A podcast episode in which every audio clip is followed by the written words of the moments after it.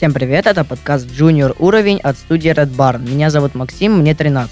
А меня зовут Кирилл, и мне 16. Мы учимся в школе программирования и в будущем хотим стать айтишниками. К нам в студию приходят IT-специалисты, чтобы простыми словами объяснить, кем они работают. Сегодня с нами Максим Кривенко, тестировщик в Headhunter. Привет, Максим. Привет, привет. Я работаю тестировщиком уже год в ХХ, в ХАРУ, где-то полтора. Вот, а, работаю в команде Pandora. Мы занимаемся смс-ками, пушами, почтой, все, что доходит до клиентов. Вот, мы занимается моя команда. Вот, так что рад поговорить сегодня с вами, поделиться каким-то своим, своим опытом, показать свое видение, что происходит в тестировании, да, вообще, что это такое. Давайте, буду рад слушать ваши вопросы. Можем начать? В чем заключается работа тестировщика? Вообще, это философский вопрос. Мне кажется, любой специалист тестирования об этом думал, потому что есть разные грейды тестировщиков, разные уровни. А кто-то может отвечать просто за функциональное тестирование, там, проверить какие-то формочки. Кто-то может отвечать за качество, которое будет отвечать за весь проект. То есть это тоже тестирование. Вот. И тут важно понимать, кем ты хочешь быть, какую роль выполнять и какой функционал. Если базово смотреть, то это проверка всех требований ожидания от функционала, чтобы он соответствовал требованиям от заказчика. Вот. Если это все соответствует, то в этом и заключается тестирование. Проверить, удостовериться и отдать на, ну, в дальнейший цикл разработки. Вот это вот тестирование. Окей, okay. а почему ты выбрал именно это направление и пробовал ли ты себя в программировании?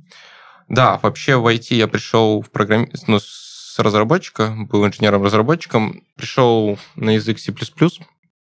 Вот, я пописал три месяца. Вообще, это смешная история. Мне должны были после трех месяцев, после испытательного срока, мне должны были поднять ЗП, но мне его не подняли. Я поработал еще один месяц, понял, что это, возможно, даже не мой стиль работы, именно mm-hmm. быть разработчиком, потому что когда ты разработчик, ты чаще работаешь сам с собой, с компьютером, можешь даже днями не общаться со своими коллегами, просто выполнять, писать код. А мне захотелось э, что-то в этой сфере на стыке с людьми. Это как раз-таки есть тестирование когда ты, допустим, общаешься с заказчиком, общаешься с разработчиком, а, следишь, что происходит с юзерами, пользователями, и так и работаю. Вот, поэтому выбрал, чтобы быть в стыке, не заниматься, не жить, ну, как бы одной стороной, а работать вместе с людьми. Вот поэтому хотелось. Больше социальной такой активности в работе. Поэтому тестирование. А вы, получается, работаете в офисе или на удаленке? А, давай сразу, если что, на ты, без проблем, окей. Угу. А, раньше я работал в офисе, сейчас перешли на удаленку. В некотором роде, благодаря ковиду, к сожалению, который у нас произошел, ХХ начал набирать людей на удаленке. Раньше он не брал. Поэтому я попал в московский офис договором полностью удаленным, поэтому я работаю на удаленке. Вот, да. Как тебе больше нравится на удаленке работать, ну, лично, или вот э, в офис приезжать? Атмосфера, я не знаю. Мне, мне бы хотелось поработать в Москве в офисе, снять отдельно для этого себе квартиру и походить в офис, потому что нынешние айтишные офисы это просто как твой второй дом, где есть все, что ты хочешь, включая завтраки и так далее, чай и так далее. Я бы... Сейчас какой у нас формат работы? Мы работаем удаленно, но 4-3-4 раза в год мы должны прилетать в Москву, на... чтобы поработать 3-4 дня с коллегами. Вот мне такое сейчас устраивает еще бы поработал, наверное, больше в офисе, но больше удаленка, чтобы основная форма. А почему ты не можешь прилететь в Москву и работать там в офисе? Что тебе мешает? Могу, могу, у меня просто там нет квартиры. А. То есть ты можешь снять там себе квартирку за 40-50 тысяч, вот, и ходить в офис, в принципе, тоже такой вариант, но просто не хочется тратить эти деньги, и вот пока в таком формате, когда летаешь, туда можно. Либо на поезде, как в нынешней ситуации. Угу. Сильно ли отличается работа от обычного программирования или это что-то смежное и похожее? Видишь как? Это все зависит от какой-то тестировщик. Если взять обычного тестировщика мануального, который отвечает только за ручное тестирование, конечно, это сильно э, различается. Ты не, не влазишь в код, ну, либо частично влазишь, просто смотришь, как работает конечный продукт, делаешь какие-то запросы и так далее. Если ты идешь дальше в автоматизацию, то тут уже, конечно, будет больше перекрестных случаев с разработчиком. Ну, надо смотреть, какая у тебя специфика. Вот. Поэтому я думаю, да, это разное совсем. А ты занимаешься, ну, программированием, ты лезешь в код вообще или нет а, особо? Смотри, так как у нас в ХХ нет разделения на тестировщик, который занимается автоматизацией, мы лезем в код, чтобы понять, как работает функционал или, возможно, выяснить какой-то баг, просто посмотрев в код, Такое тоже бывает. Видели, что-то разработчик не заметил, не сделал. Такое бывает. Вот. Я залажу в код. И плюс мы пишем автотесты, поэтому я и пишу код. У нас full stack тестировщики.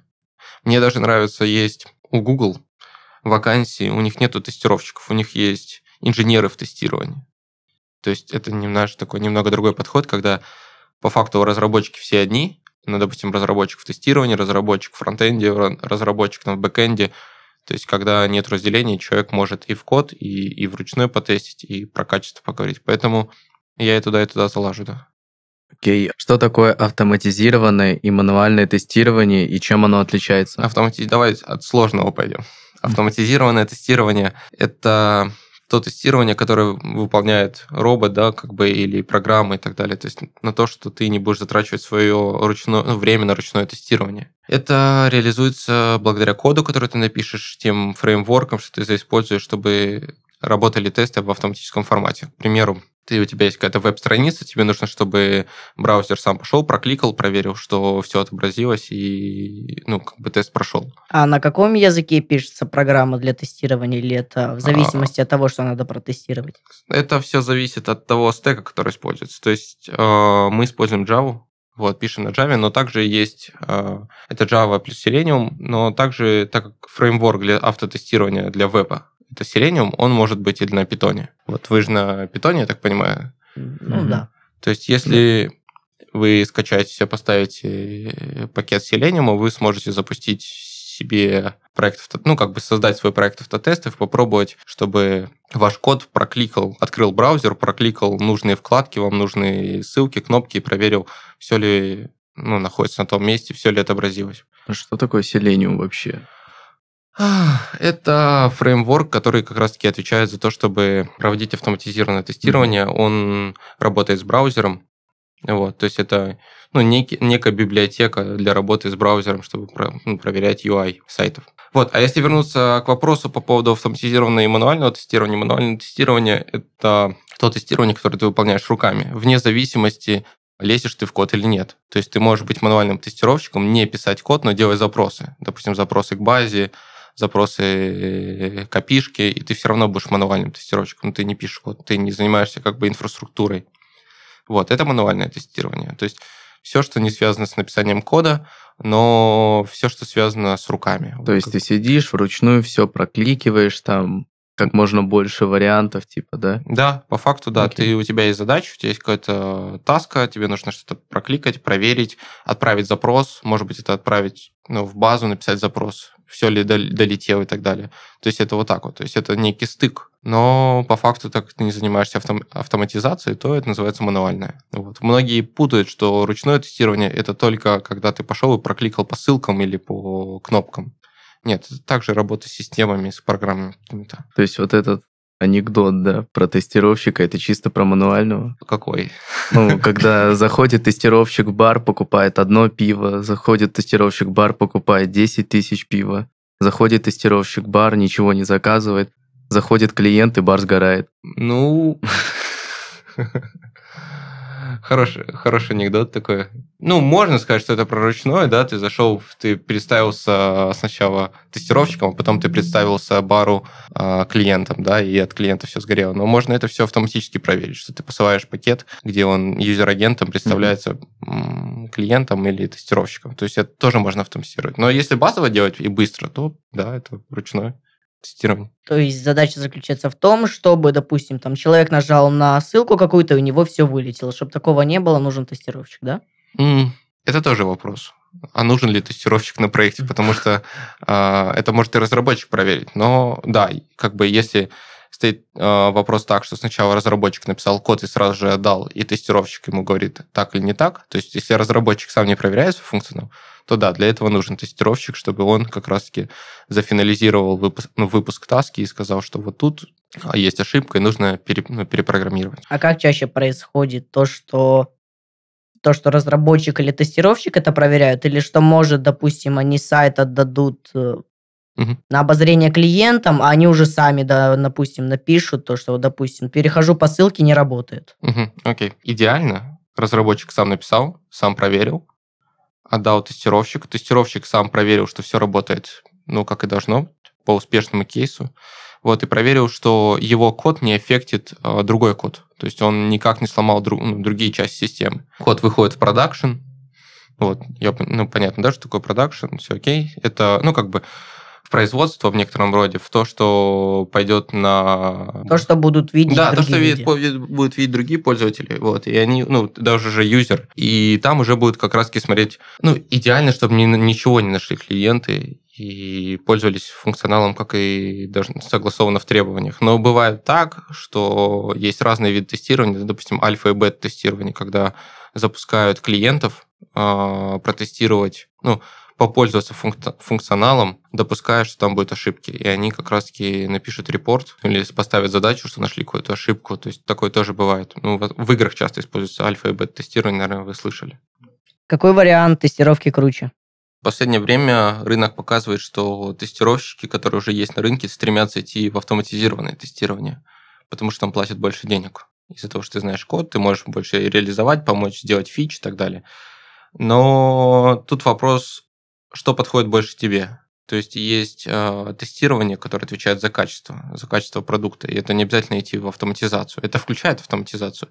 Но, возможно, человеку интересно больше смотреть сверху, заниматься как бы построением метрик, как ты будешь оценивать свое качество, качество своего продукта. То есть есть разные виды как бы тестирования и направления, куда пойти. Но в данный момент, из-за того, что платят больше денег, то все хотят быть тестировщиками, которые занимаются автоматизированием. Я думаю, что круче, когда ты можешь и там, и там, и там. То есть ты умеешь и быть мануальным тестировщиком, ты знаешь, как писать код, и ты не боишься писать код, ты идешь, можешь там поправить инфраструктуру какую-то э, тестов, и ты следишь за проектом и знаешь, как э, любая таска, любая задача влияет на качество. Вот, вот это круто, наверное, когда ты знаешь все. А ты до этого упомянул, что много кто хочет в автоматизированное тестирование, и не становится ли от этого мануальных тестировщиков меньше? Нет. Не все осиливают, во-первых, быть, ну, заниматься программированием. Это все-таки немалый труд и усидчивость надо иметь, чтобы а, научиться писать код и научиться его писать правильно и хорошо. Вот. А по поводу мануальных тестировщиков сейчас, ну, как мы видим, IT становится все более обширной, обширной как бы а, средой для работы, для людей. Поэтому мануальных тестировщиков много, все хотят быть, как бы, работать в IT, и все часто смотрят, как бы, как зайти в IT через тестировщика. Насколько легкий вход в мануальное тестирование? От случая к случаю все зависит, э, на какую вакансию человек откликнется и допускают ли там, что могут взять человека с нуля. То есть, если человек даже просто умеет пользоваться компьютером, он умеет гуглить, искать ответы на вопросы, и работодатель это устраивает, такой тестировщик, который базово там будет кликать, ходить и писать отчеты, то можно попасть в тестирование. Но, к сожалению, сейчас все больше и больше вакансий, где требуют более специфических, ну, специфичных требований э, кандидатам. Например, там уметь э, работать в Linux, возможно, что-то открыть код, почитать его, написать какие-то запросы, поработать с базами данных. То есть есть определенные такие некоторые базовые требования для тестировщика. Если человек освоит, он попадет в IT. Но чаще всего человек, который не был связан с IT, ему трудно будет изучить самому, потому что это для него новая информация, новая среда, и он к этому не готов. Я думаю, что чтобы стать тестировщиком, таким базовым джуном, ну, полгода, 3-6 месяцев хорошо поработать, поучиться там по полтора-два часа вечером, ну или часик хотя бы. И можно попасть спокойно в IT, да. Как вообще можно стать тестировщиком? Как ни странно, есть хорошая книга, такая, которая лежит на гитхабе, и она в открытом доступе для тестировщика называется «Библия тестировщика» Core Bible, где описаны все основные требования, ну, как бы описаны все, во-первых, весь лексикон тестировщика и все основные требования для разных тестировщиков. То есть можно прочитать ее, понять вообще, подходит ли тебе тестирование, и дальше уже составлять план, исходя из вакансии, куда ты хочешь попасть. Если ты хочешь попасть в веб, это один стек технологий, если ты хочешь попасть в мобилки, другой стек технологий. Вот обычно выбрал вакансию, выбрал направление, если это веб, да, выбрал тот, посмотрел, что требуется в среднем, какие, какие программы или какие операционные системы Пошел гуглить, нашел какие-то в ютубчике каналы и начал по ним учиться и периодически пробовать ходить на собеседование, откликаться, проверять достаточность своих знаний, чтобы попасть ну, на работу, получить офер. А вот эта книга, она русская или на английском? Она на русском. Она на русском, можно скачать спокойно в открытом доступе. То есть и... Она просто на гитхабе лежит. Ну да. А. Да, она лежит. Я не помню авторов. Там один автор и два таких два соавтора, соавторов, которые собирают все данные, которые есть, и записывают туда. То есть это такая прям энциклопедия на 500 страниц А4 о тестировании. То есть это довольно круто.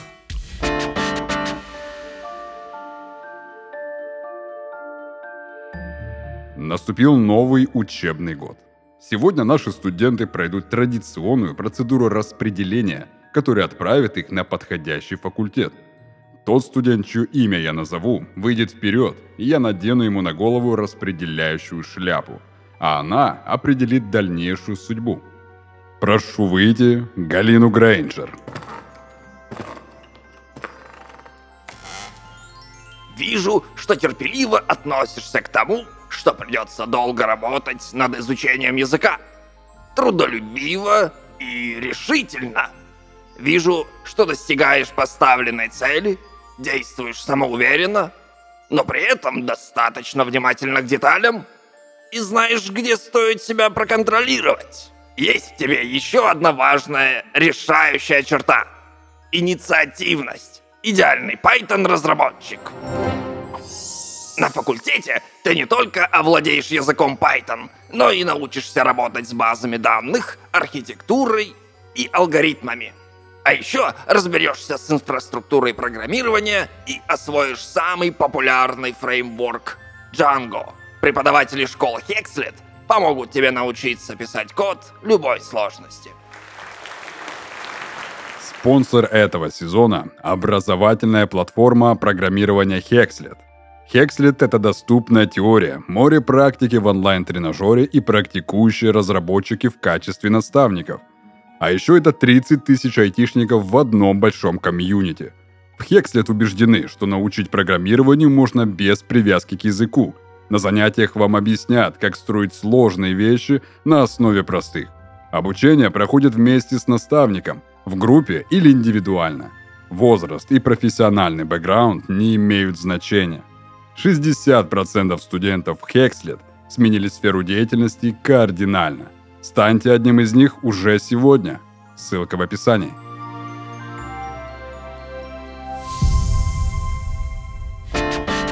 Как ты попал в компанию Headhunter? Я откликнулся. Но они меня не, не, не взяли. Они не посмотрели мой отклик. И у нас есть HR, Арина. Она через две недели после моего отклика нашла меня сама, либо как-то отложила, возможно, не просмотрела мое резюме, и позвонила, пригласила на собеседование. Вот, потом пять собесов, и ты в ХХ. А где ты работал раньше, до этого, до а, Раньше э, я завод, э, работал на заводе. Это завод был по производству плат. Вот, ну, это такое чисто локальное местечковое место, там, куда я пошел работать на, на C++ программирование, вот, ходил туда, работал. Это маленький такой заводик здесь был когда-то. Вот уже его нет. Так что не расскажу немного о нем. Плюс у нас еще полгода я не могу рассказывать, потому что там был ну, NDA, ты не, ну, документ, который не, э, о неразглашении. Вот. Да, так понятно. что еще полгода не могу рассказывать. Как узнать, годное ПО или нет? Часто, когда есть запрос на разработку, идеально. Хочется, чтобы было техническое требование к этой разработке и определенный э, документ, в который будет включать те требования и качества, которым должно обладать функциональность. Если эта функциональность и соответствует требованиям и всем параметрам, то это годное ПО, и, в принципе, его можно выпускать и делать. А какие, например, есть требования? Ну, что заказчику писать в этого? Угу. Начиная с самого простого, какого цвета должна быть кнопка, заканчивая самым сложным, сколько запросов может пройти по этой кнопке. Тысячу запросов в секунду, 10 тысяч запросов по этой кнопке. То есть такое, это, ну, как бы все, что придумает заказчик, а, то и будет. Ну, Вы если обязаны это... проверить, то есть, да? Ну, как бы идеально, да, смоделировать, если это, там, допустим, нагрузка, да, то есть есть уже нагрузочное тестирование, вот, допустим, нужно 10 тысяч запросов, то это поднимается определенное ПО, пишутся запросы и направляется на эту кнопку, допустим, эти 10 тысяч запросов в секунду. Вот, то есть такое бывает. Но чаще всего, допустим, аналитики либо заказчики написали требования, согласовали с разработчиками, все ли окей, возможно ли это реализовать, и после этого пишется программное обеспечение.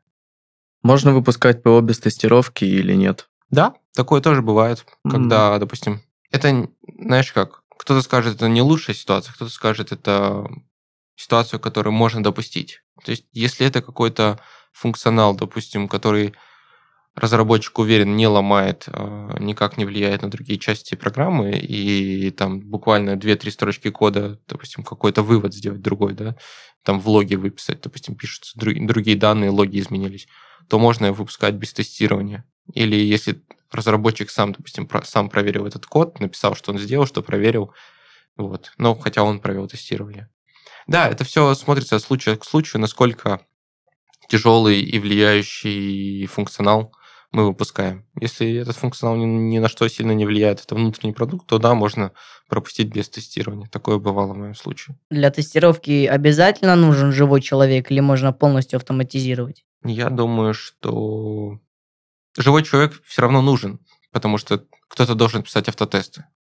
Поэтому тестирование все равно будет происходить с человеком, но бывает так, что человек нужен для того, чтобы быстрее проверить функциональность, нежели писать автоматические тесты. То есть, если это какой-то небольшой код, его нужно быстро проверить здесь сейчас, выпустить сегодня, и чтобы завтра уже был у клиентов, то это нужен тестировщик, который это проверит и сделает, чтобы не писать автотесты и не увеличивать очередь на выпуск релизов. Вот так вот. То есть автотесты по времени занимают больше, то есть пока ты там напишешь программу, пока проверишь, да? Да, но это еще, ну, все зависит еще от тестировщика, кто пишет. Если у него высокий уровень программирования, он и быстро напишет. Если меньше, то ну, дольше.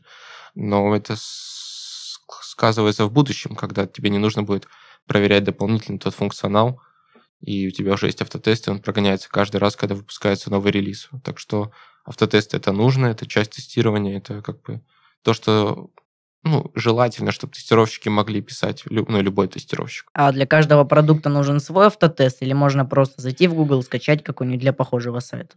А, использовать. Если ты сможешь найти автотест для твоего функционала, то без проблем используй, и как бы и он будет. Но чаще всего все так и ну, пишут, кто-то дергает какую-то часть кода с Stack Overflow, не знаю, сталкивались вы с этим сайтом да. или нет.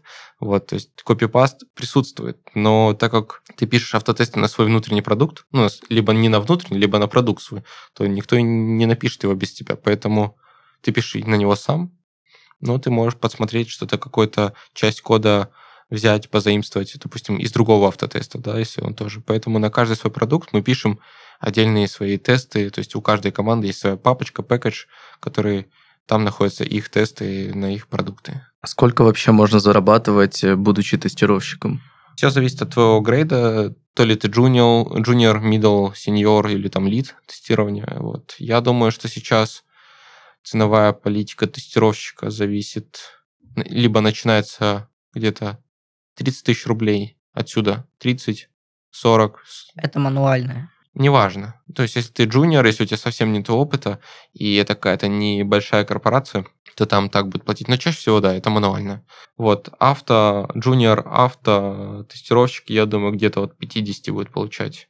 Вот, а дальше уже границ нету, можно зайти на, на наш Хару, вот, и посмотреть в среднем, кто сколько получает. То есть, думаю, средний middle full stack тестировщик, то есть это и авто, и manual, ну, от сотни должен. Ну, если еще работать на Москву, то да, думаю, да. А вы говорили, что пишете на C++. Сколько вы его осваивали? Я писал на нем 4 месяца. Это, знаешь, когда было? Три года назад. C++, мне кажется, нельзя освоить. Это тот язык, который для души, и ты должен его изучать, изучать, изучать, потому что когда я пришел, в нашей той компании писали на C++ 11, 11 год выпуск языка 11. Потом появился, по-моему, если не ошибаюсь, 15, 17 C++, потом C++ 20. То есть это каждый раз дополнение в этот язык. Я плохо знал C++. Знаешь, так а, я знал настолько, сколько, насколько мне нужно было по моим задачам. Можно было бы изучать лучше, потому что программирования нет предела. Так что я думаю, А для души это значит то, что вот если человек хочет выучить, то он выучит, а если нет, то есть он просто говорит, что тебе надо выучить для какой-то задачи, то не получится, скорее всего. Ему будет сложнее, да. То есть мне кажется, или когда я пришел, что не все не все смогут программировать на этом языке. То есть, если у тебя есть как бы предрасположенное желание, и тебе он нравится, да, вот это а, работать с памятью, там, работать, ну, как бы с внутренними фичами C++, там, то да, ты его выучишь, тебе понравится, ты будешь больше изучать. Вообще, кстати, любой, а, любое дело, которое вам нравится, которое по душе, оно всегда будет намного леч, легче даваться, нежели если это будет какое-то по, по задачам, либо по ну, нежеланию изучать. Так что я думаю, как-то так. Что сложного в языке? Там, синтаксис? А, начиная, да, от синтаксиса, заканчивая работой с памятью, ссылками, с, а, со всякими конструкциями, с шаблонами. Тот язык, который позволяет тебе все, как бы и заставляет думать обо всем. Сколько ты направишь потоков процессора, допустим, на выполнение того, того или иного класса там, функции, или сколько ты выделишь на это память, а почистишь ли ты эту память или нет. То есть вот эти все микромоменты, их нужно учитывать и понимать, и работать. Так что C++ это довольно, ну, не то, что сложно, это и интересно, и сложно. То есть это многогранный язык очень. А вот ты, как человек, который варится в IT-сфере, вообще, ну, ты же следишь, да, за трендами, что сейчас актуально в IT-сфере, ну, ближе да, к программированию да. именно. А, ну, в чем-то да, да. А какие языки сейчас актуальны? Мне кажется, никуда не уйдет Java. Java, он же Kotlin, потому что сейчас мобилки. Мобилки это будет топ, поэтому кто хочет мобилки, это Java, ну и тире Kotlin, уходить в Kotlin. Python точно никуда не уйдет. Go начинает а, развиваться довольно сильно от, от Google язык Go. Ну, фронтенд там нужно смотреть по фреймворкам. Ну, вот. Я думаю, что это ну, такие основные языки. Ну, у C-Sharp, допустим, есть. Это из-за того, что 3D-визуализация, по-моему, это этот язык. Я думаю, что Java, Python, если взять языки, ты никогда не останешься голодным, так сказать. Ты сказал язык Go от Гугла. Что это вообще? Я не слышал. Для чего это используют? Я тоже мало о нем знаю, честно говоря. Это язык чаще всего, по-моему, его используют для работы с внутренней инфраструктурой, либо сетями, либо контейнеризацией. Вот такое, то, что будет отвечать как раз-таки за, ну, за поддержку, так сказать, твоего кода и так далее. Вот. Но, если честно, я тоже мало о нем знаю, потому что мы не работаем с ним. А у вас есть кумир, на которого вы равняетесь? А, кумира у меня нет. Знаешь, как на что я равняюсь? Когда ты работаешь в компании, у тебя появляются задачи с уровнем э, твоих навыков. Чаще всего, как мне кажется, эти задачи находятся, знаешь, на плюс-минус 20% выше э, твоих знаний. То есть тебе нужно всегда что-то чему-то учиться. Вот. И нужно, мне кажется, равняться не на кумира, а на индивидуальный план развития. То есть у тебя есть какая-то цель, да, допустим, через 3-4 месяца овладеть тем или иным функционалом, ты пишешь для этого план, и на это равняешься. Поэтому кумира у меня нет. Есть индивидуальный план развития, как бы ну, сухо это не звучало, или там не романтично. Вот, что нужно изучить, и вот на это и нужно равняться, подстраиваться, смотреть, правильно в, ну, в том направлении ты идешь или нет. То есть у тебя не было такого, ну, Илона Маска, да, скажем, на которого ты смотрел, типа такой «хочу быть таким же, хочу так же». Есть классный фильм «Социальная сеть». Ну, да, я смотрел. Вот, мне кажется, очень много айтишников ну, смотрели. И... Это про Facebook, да? Да, про Facebook, про Марка Цукерберга. Угу. Конечно, это круто, красивая история, и ты хочешь быть Марком Цукербергом, но потом ты как бы сопоставляешь свои реалии и смотришь, хм, что-то тут далековато. Да, что-то что что тут не то, и это совсем другая история. Именно кумира в IT-сфере у меня, наверное, нет. Ну и как-то и вообще у меня кумиров нет. Есть, э, конечно, что-то подобное, какая-то сфера, как у Илона. Нет, ну Илона Маск вряд ли. Слишком, слишком глобально. Наверное, что типа такого я хотел бы, но, наверное, пока нет, не могу сказать, что у меня есть кумир. Планируешь сменить вектор или уйти в другое направление? Иногда я думаю об этом когда ты работаешь тестировщиком. Вот сейчас у меня, знаешь, как было в работе, у нас появился там новый проект. По истечению этого проекта я посмотрел на то, как я работал, ну, сталкивались вы с таким понятием, как ретро, ретроспектива, когда ты смотришь в обратное, в прошлое и пытаешься понять, как ты делал, работал или нет. Вот, и я понял, что, ну, можно было бы сделать иначе. Ну, как бы посмотреть там на проект свыше и так далее. Поэтому из тестирования я хочу перейти, либо посмотреть по поводу работы, может быть, управления с проектами или продуктами, вот в эту сферу пойти. А потом, не знаю, конечно, мечта о своем айтишном бизнесе, мне кажется, это круто. Вот, так что, да, я, наверное, бы через годика два-три, когда я бы осилил тестирование, понял все, как работает, попробовал себя в управлении продуктом или проектами. Вот такого, да. А, а какой продукт вы бы выбрали для управления? Что бы вы хотели делать? Это, это сложный вопрос. Я, я не знаю. Ты знаешь, я часто думаю, а какой бы продукт ну, я бы изобрел, да, или чтобы, или с чем бы я бы хотел заниматься. Честно, я еще не нашел на это ответ. А чем бы ты занимался, если бы вот э, не IT в целом? Если бы не IT? Да. Я люблю кататься на лыжах. Я бы, наверное, катался на лыжах. Работал бы где-нибудь в каком-нибудь курорте и работал бы там. Да, да, да. Кстати, у меня была в детстве мечта работать лавинщиком. Это те люди, которые отвечают за безопасность в, на курортах. Ну, они работают с лавинами, со снегом и так далее. И когда я в детстве катался, крутизна была в том, что лавинщик катается самым первым, то есть раскатывает самый свежий снег. Я мечтал быть лавинщиком, чтобы кататься так же, как они.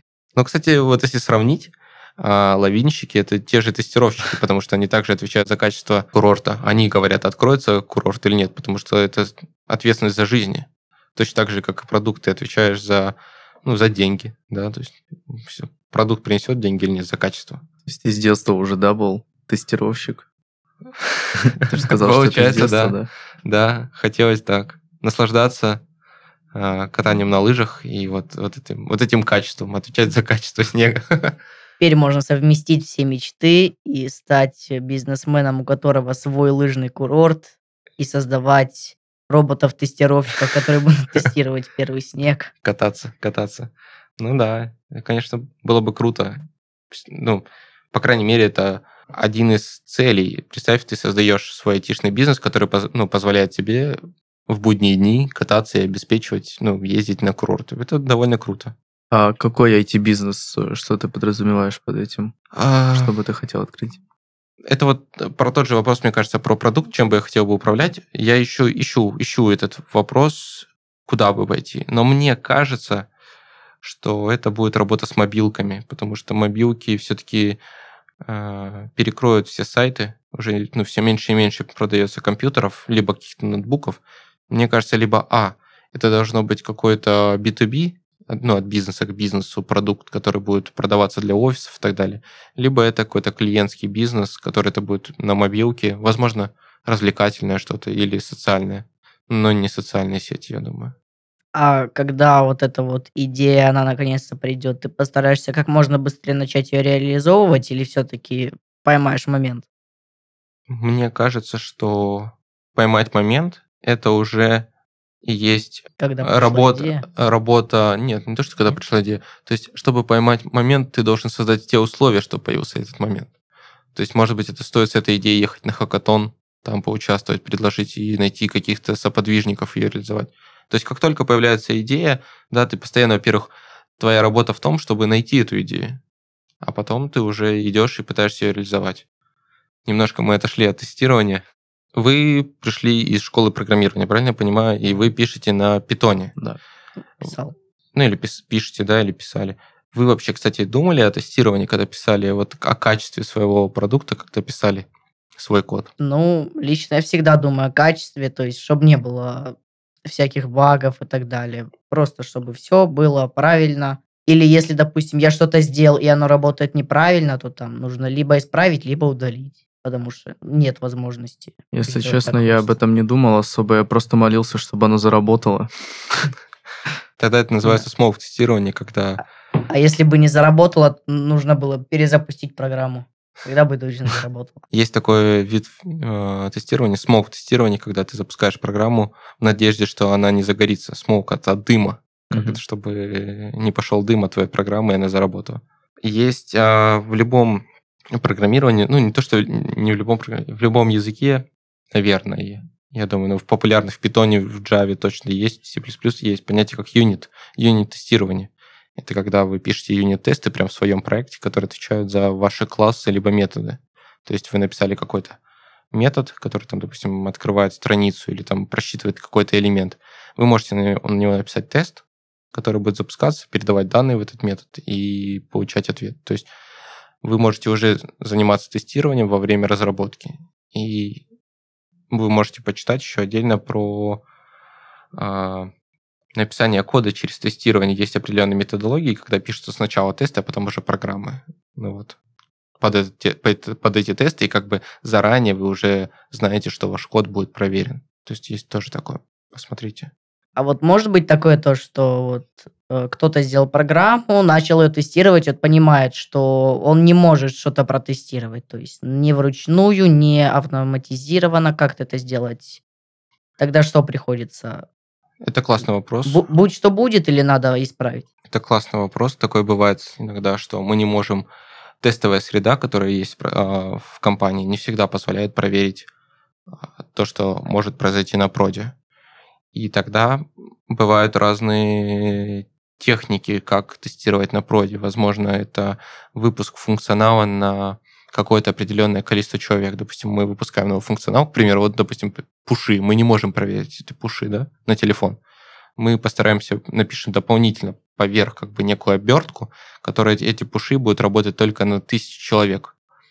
И мы рассчитываем наш риск, это же риск, получается, словить баг на проде, мы как бы этот риск, работаем с этим риском и пытаемся его обработать. Вот. Такое бывает. Такое бывает, и мы тогда уже начинаем думать, как мы можем избежать этот риск и проверить ну, с, минималь... с минимальными потерями, потому что у всего есть своя цена, как бы у бага тоже.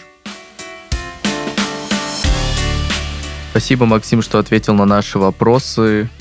А, напоминаю, у нас в гостях сегодня был Максим Кривенко, тестировщик Headhunter. В подкасте с ним мы обсудили, кто такой тестировщик, чем он занимается, как им стать, ну и, конечно, сколько они зарабатывают.